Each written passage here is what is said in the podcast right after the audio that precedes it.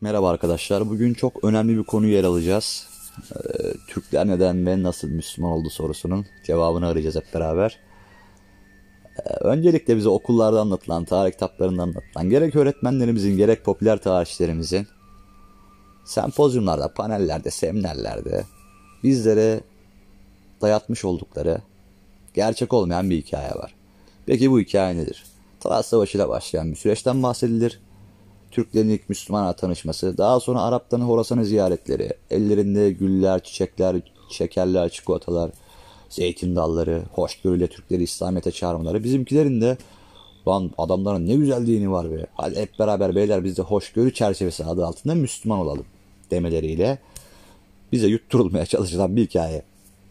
Şimdi arkadaşlar ben yine bu konuyu birazcık daha Diyanet'in yapmış olduğu açıklama üzerinden ele alacağım. Şimdi Diyanet listesine yer alan bir soru var. Türkler nasıl Müslüman oldu? Diyanet buna o kadar kaçak cevap vermiş ki. Sadece iki maddelik cevap yazmışlar. Birinci maddeyle yani neyse okuyayım ben. İslam inancının ve İslam medeniyetinin üstünlüğü. Birinci madde sadece bu yani. İslam inanç ve İslam medeniyetinin üstünlüğü. İkinci madde Türklerin yaşam biçimlerinin, kültürel faaliyetlerinin ve Türklerin İslamiyet'ten önceki öz inancıyla İslamiyet arasındaki çeşitli benzerliklerin ve daha sonra Türklerin İslamiyet'in üstünlüğünü anlaması ve tanımasıyla vuku bulan ha, vuku bulan tarihsel bir hadisidir. Şimdi arkadaşlar iki maddede iki maddede ortak bir şey var. İslam inancının üstünlüğünden bahsediyorlar. Ve bunun da hani Türkler nasıl Müslüman oldu sorusuna Diyanet bunu bilimsel bir cevap olarak vermiş güya. Arkadaşlar bilimsel kanıt niteliğindeki bir cümle asla özden ifade içermez. Yani tamam İslam kime göre üstün, neye göre üstün? Müslümana göre üstün. Hristiyana göre üstün değil. Ve ateiste göre üstün değil. Onlara göre de üstün olmuş olsa adamlar geri zekalı mı? Ölümden sonraki hayatlarını riske atsınlar. Madem bu kavram nesnel, madem bu kavram herkes için geçerli, onlar da Müslüman olurlar. Ha sen diyorsun ki onlar anlamıyorlar. Onlar anlayamadılar. E o adam da aynısını söylüyor kendi inancı için. Benimki üstün diyor. Ya sen onunkini anlamadıysan? Neyse bu bunlar ayrı konular arkadaşlar. Ee, ben buradaki değinmek istediğim yer biraz daha farklı bir yer. Türklerin kültürel faaliyetleriyle, Türklerin öz kültürleriyle İslamiyet arasındaki benzerliklerden doğan bir geçişten bahsediyorlar burada. Bu tamamen bir yalan arkadaşlar. Böyle bir benzerlik yok. Türklerle İslam kültürünün uzaktan yakından alakası yok. Öncelikle bunu söyleyeyim. Türklerin Çinlilerle kültürel benzerlikleri vardır. Tibetlerle vardır, Moğollarla vardır, Ruslarla vardır, Avrupalılarla bile vardır. Fakat Araplarla Türklerin uzaktan yakından en ufak bir benzerlikleri yoktur. Şimdi en basitinden olayı aile yapısından ele alalım. Ya toplumun en küçük yapı taşı ailedir. Toplum aile oluşturur. Toplumun temeli ailedir. Şimdi aile yapısına baktığımız zaman size şöyle bir tarihsel bilgi vereyim. Türkler çok eşliliği yasaklayıp tek eşliliği zaruri kılan tarih sahnesindeki tırnak içerisinde devlet kararıyla bunu yapan ilk topluluktur. Yani bizzat kurultay kararıyla çok eşlik yasaklanmıştır. Şu an tüm medeni ülkelerin uygulamış olduğu tek eşlik sistemini medeniyet daha inşa edilmemişken Türkler zaten uygulamıştır. İslamiyet'teki aile, aile yapısına, aile kavramına bakalım. Dört tanesine kadar müsaade etmiş. Ha bir de gittin savaştın. Kadının kocasını öldürdün savaşta. O kadın da sana helal. Onu da cari olarak alıyorsun. Ayrı.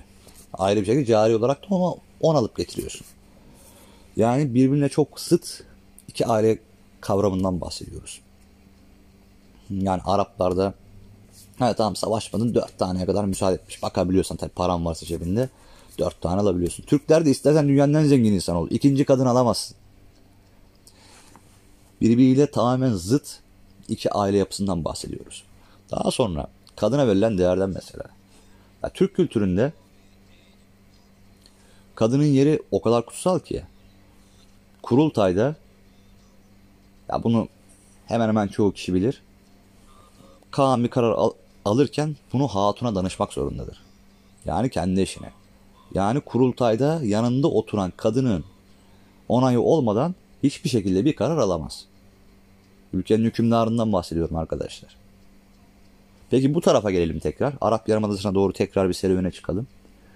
İslamiyet'te Bak Türklerde kadın devlet yönetiminde söz sahibiyken İslamiyet'te çok ufak bir mahkemede bile bir kadının şahitliği yarım kabul ediliyor. Yani bir adam bir, bir adam çıkıyor bir şahitlik yapıyor. Adamın şahitliğine eş tutulmak için iki tane kadının şahitlik yapması lazım. Sizce kadına verilen değer arasındaki farklar barizce ortada değil mi? Bununla geçtik. Cennet cehennem kavramlarından bahsederler. İşte Türklerde uçmak var, tamı var derler. İslamiyet'te cennet cehennem var derler. Aynı, aynı şey derler bunlar. Ahiret inancı derler. Türkler de var derler falan filan. Arkadaşlar Türklerin tamusunda böyle ateşler içerisinde kaynayan, kaynayan irin kazanları yoktur.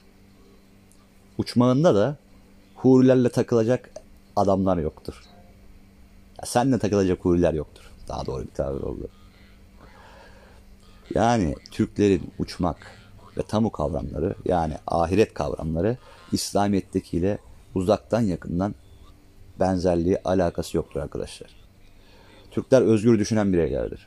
Türkler özgür düşünen toplumdur.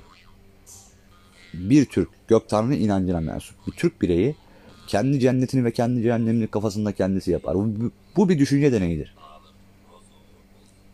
Cennetinin nasıl bir yer olacağına, cehennemin nasıl bir yer olacağına kendisi karar verir. Ki gök tanrı inancı zaten illa ahirete inanacaksın diye bir şart da yoktur. İsteyen adam da diyebilir yani gök tanrı inancına mensup bir adam. Öleceğim her şey bitecek. Bunu da diyebilir.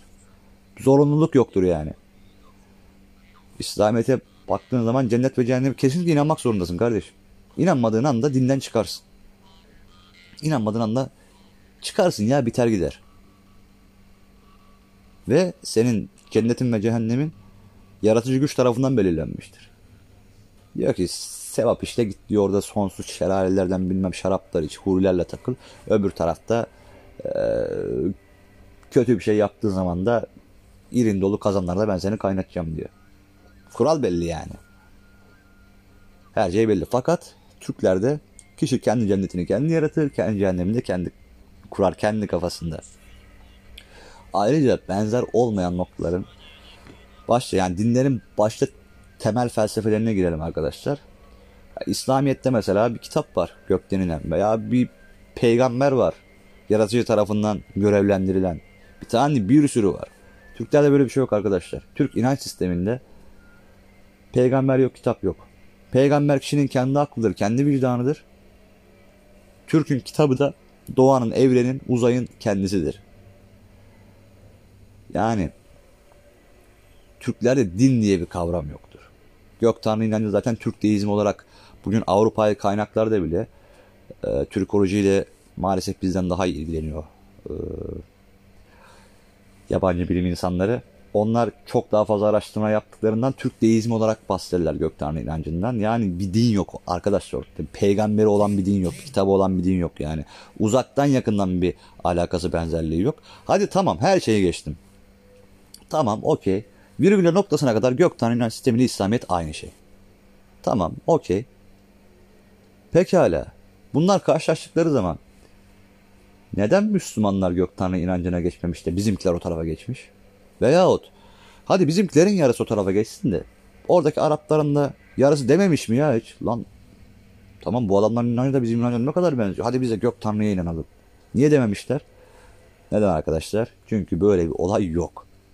Benim inancım seninkine benziyor. Aa, tamam ben senin inancına geçeyim diye. Böyle bir ola bu saçmalıktır. Bu mantık safsasıdır. Büyük bir mantıksal hatadır bu. Böyle bir şey asla olamaz. Benzerlikle veya hoşgörüyle konuşarak diyalogla sen hiç kimseyi diğerinden vazgeçiremezsin. Bugün bir Hristiyanı 100 tane Hristiyan koyun ben senin karşına. İstediğin kadar İslam bilgiye sahip ol. 100 ile diyalog kur. En fazla bir tanesini döndürebilirsin. 99'unu da çevirmek için silah kullanman lazım. Baskı kullanman lazım. Emperyal politika yapman lazım ki onları da Müslüman yapabilirsin. Alacaksın bir kazık üstüne koyacaksın Hristiyanı oturtacağım lan senin bunun üstüne diyeceksin. Hadi o zaman geçiyor mu geçmiyor mu göreyim. İşte ancak böyle o adam Müslüman yaparsın. Veya o adam seni ancak böyle Hristiyan yapar. Sen de vazgeçmezsin diyalogla kendi dininin inancından. O yüzden arkadaşlar ya Kılıçdaroğlu ile Türkler Müslüman oldu bu çok amiyane bir tabir. Kullanmak istemiyorum ama Zeytin Dalı'yla da Müslüman olunmadı. Çiçekle Buket'te de Müslüman olunmadı. Hoşgörüyle Müslüman olunmadı. Bunu da ayrıca belirtmek istiyorum. Ee, ilerleyen bölümlerde değineceğim tarihsel bir süreç var. Türklerin kayıp 70 yılı. Ee, bizim tarih kitaplarında ne yazık ki anlatılmayan, bizim o yılları bile Arap ve Fars kaynaklarından öğrendiğimiz bir kayıp bir 70 yılımız var. 670 ve 140 yıllar arası. Ee, ilerleyen bölümlerde Türklerin İslamiyet'e geçişlerle alakalı bu yıllar arasında yapılan katliamlar, Talkan Cürcan katliamları, yaklaşık 100 binin kat 100 bin Türk'ün katledilmesi ve bir o kadar Türk'ün de köle olarak Arap Yarımadası'na götürülmesi. Bu konuların hepsine detaylarıyla gireceğiz arkadaşlar.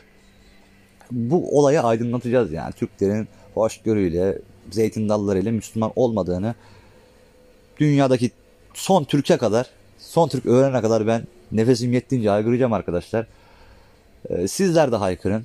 Yani bizim bu kendi öz inancımıza, öz kültürümüze, kendi benliğimize, ya bugün milliyetçiyim diye geçinen arkadaşlar bu görev yani. Bu hepimizin görevi. Ben Türkçüyüm diyorsan, ben Türk milliyetçisiyim diyorsan senin bu olayı anlatman, son Türk duyana kadar senin bu olayı dile getirmen bu hepimizin asli görevidir. Çünkü burada bize karşı yapılan bir zulüm vardır. Neyse konuyu daha fazla dağıtmayalım arkadaşlar. İlerleyen bölümlerde demiş olduğum gibi katliamlara gireceğiz. Oradan daha detaylı bir şekilde tarihsel kanıtlarıyla, belgeleriyle her şeyi burada sizlere anlatacağız. O şekilde bölümlerimize devam edeceğiz.